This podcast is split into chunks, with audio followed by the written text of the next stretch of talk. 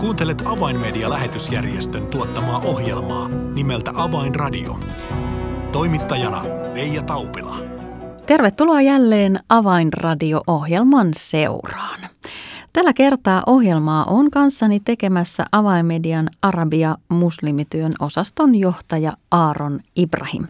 Keskustelemme tänään, minkälaisia uusia tuulia medialähetystyö pitää tänä päivänä sisällään. Pohjana keskustelulle on syyskuussa järjestetty kansainvälinen tapahtuma, jossa vieraita ja osallistujia eri puolilta maailmaa toivat uusia näköaloja toisilleen hyödynnettäväksi ja esille. Tästä siis puhumme tänään. Minun nimeni on Reija Taupila. Tervetuloa seuraan. Avainradio. Tervetuloa studioon Aaron Ibrahim. Kiitos. Tämä lähetystyö, medialähetystyö erityisestikin tällä kertaa, kun siitä puhumme, niin, niin se on tietyllä tavalla ikiliikkuja. Se ei pysähdy koskaan. Joka vuosi tulee jotain uutta. Välillä ne muutokset ovat pieniä ja hienovaraisia viilauksia johonkin suuntaan ja välillä tapahtuu jotain isompia muutoksia. Aron, olet ollut pitkään mediatyössä mukana ja nähnyt todella monia vaiheita, niin, niin mikä on tavallaan tällä hetkellä nyt se, se ikään kuin uusin porinaa ja pöhinää aiheuttava asia? No, no periaatteessa se on, se on sillä lailla, että mediatyön haasteena on tietenkin tekniikkaa – kehittyy jatkuvasti. Se voi olla nopeasti tai liiankin nopeasti välillä, koska tänä päivänä ostetaan semmoinen laite, joka sopii siihen formaatiin, mihinkä me halutaan lähettää ohjelma tai nauhoittaa. Ja sitten vähän ajan päästä, niin aa, nyt on tullut uusi. Ei, toiset, se kanava ei ota enää näitä vanhoja. Niin sitä vaan muistuttaa minua niin kuin historia. Vaikka minä mitään noin ikäinen olen, mutta kyllä on ollut pitkää työpa, työssä, niin 35 vuotta täyttää. E, mutta historia myös mulla on mukana. Hmm. Esimerkiksi kun alettiin kirjoittaa e, palautteita niillä kuuntelijoilla, kun kirjoittivat, niin se oli niin kuin kirja, käsin kirjoitettu kirja. Vähän ajan päästä tuli uusi, uusi tuota, tekniikkaa, joka mulla niin piti käyttää. Ostettiin semmoinen mahtava laite, jonka nimi on faksi. Ja jollakin piti lähettää faksi, mutta suuri osa oli kirjassa, koska eihän ne faksi lähetti. Meillä tuli faksit siellä täällä, eli ihmiset meni niin, kuin, niin kutsuttu faksi toimistoon mm. ja lähettivät heidän kirjansa. Sitten oli, sen jälkeen tuli tämä tietokoneet, todella vanhat, joka kesti 10 minuuttia ennen kuin se sai edes käännystää ja sitten lämmittää. Pikkuhiljaa, eli kuvittele 35 vuotta, niin se alkoi, kun kirjoitettiin käsin. Tänä päivänä kirjoitetaan tekstari, jos et vastaa lyhyessä ajassa, niin ihmiset, että missä te olette. Tämä on koko ajan pitää laitteita hankia, kouluttautua. Tämä on niin yksi haaste. Toinen haaste näissä medialähetystyössä on löytää ihmisiä, joka on, jolla on näky, jolla on kenties lahjaa siinä. Se, on, se auttaisi paljon. Mm. Ja sitten pitää kouluttaa. Sen lisäksi sitten tarvitaan paljon esirukosta ja varoja, koska mediatyö ei ole halpa. Mm. Kuvailit tuossa vähän tätä ikään kuin teknistä kehitystä, jota tässä reilun 30 vuoden aikana on tapahtunut. Nyt todella syyskuussa oli tällainen kansainvälinen konferenssi, jossa ö, yhteen kokoontui juuri näitä harvinaisia henkilöitä, jotka ovat todella ö, kädet syvällä savessa tekemässä medialähetystyötä eri puolilla maailmaa.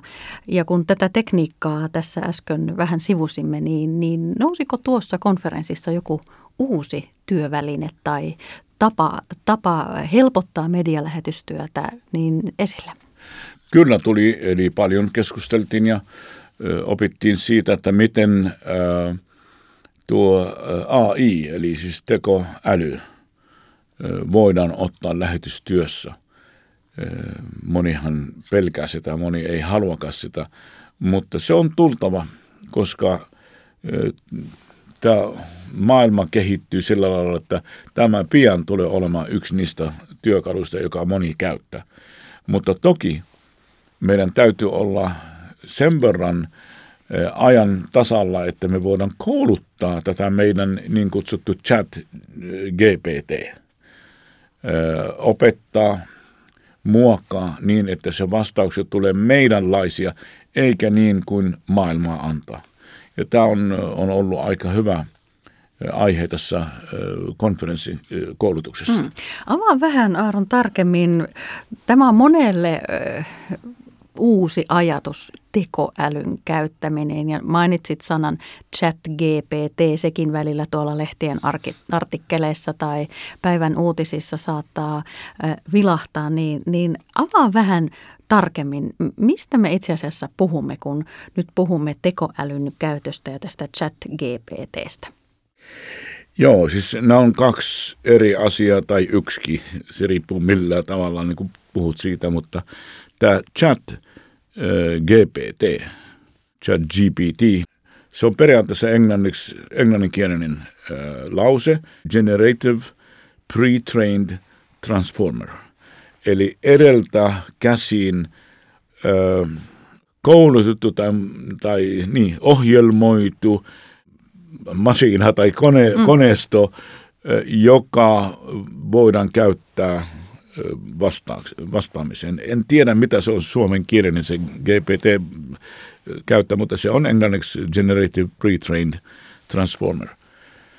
Ja ö, tämä on semmoinen, se toimii sillä tavalla, että sä otat ö, vaikka kysymyksen ja kirjoitat siihen vaikka, että missä päin on Suomi.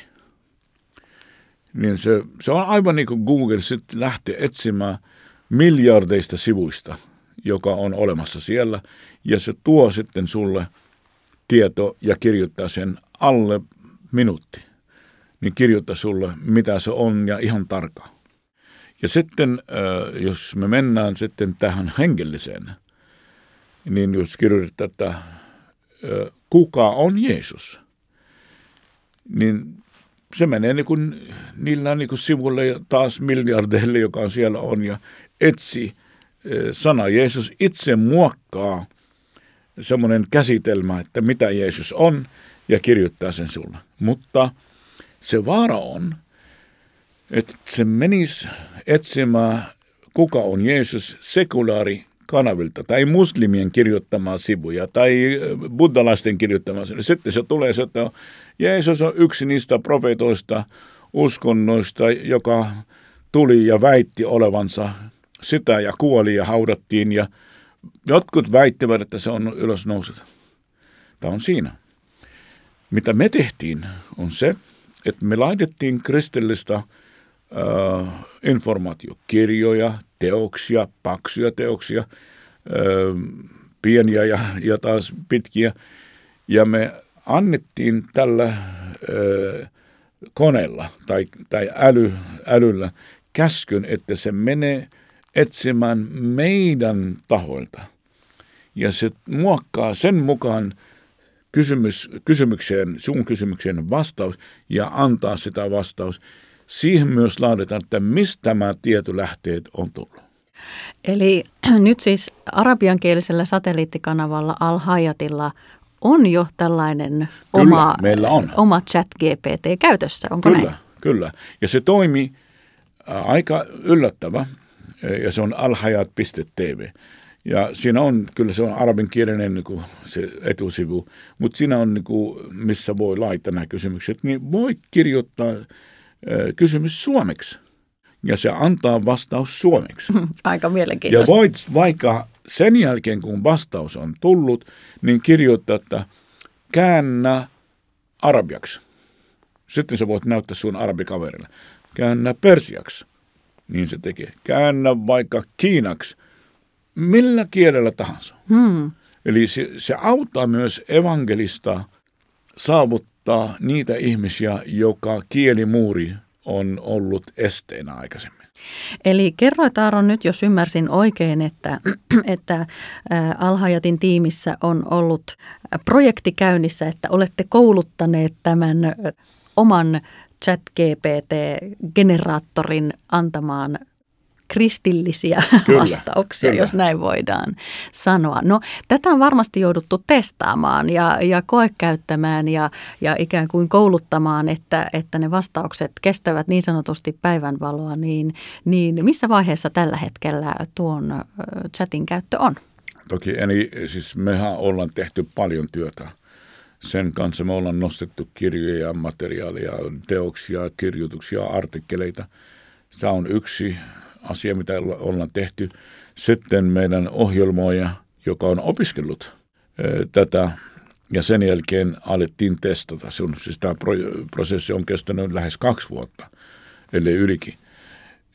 Ja meidän tiimi ja ystäväpiiri, niin oli ne, joilla testattiin tämä vastaus, niin semmoisia henkilöisiä teologisen, teologisen tota, tutkinnon tehneitäkin on ollut mukana. Ja alettiin kysyä ja saada vastaus. Ja sen jälkeen, kun vastaus tuli, niin jokainen sai tehtäväkseen myös lukea niitä.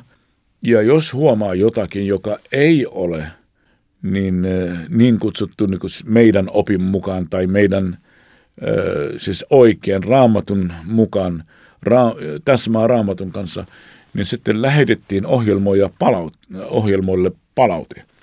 Ja ohjelmoja meni ja korjas näitä esimerkiksi.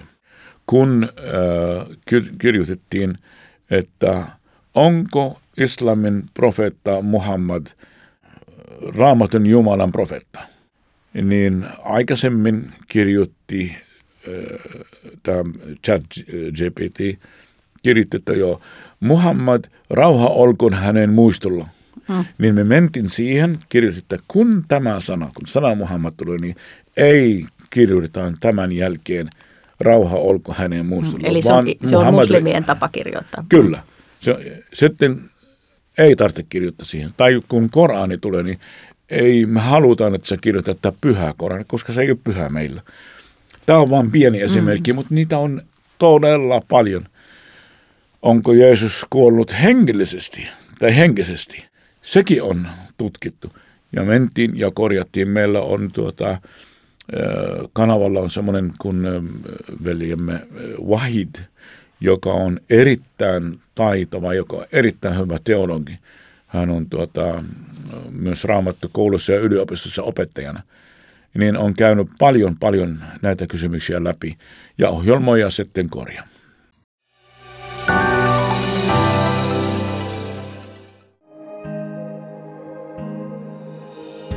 Avainmedian medialähetystyö tarvitsee esirukosta ja taloudellista tukea. Lahjoita 20 euroa lähettämällä tekstiviesti numeroon 16499. Kirjoita tekstiviestin sisältö avain 20 ilman välilyöntejä. Siis tekstiviesti avain 20 numeroon 16499. Lahjoituksesi avulla saavutamme ihmisiä, jotka eivät vielä tunne Jeesusta. Kiitos tuestasi.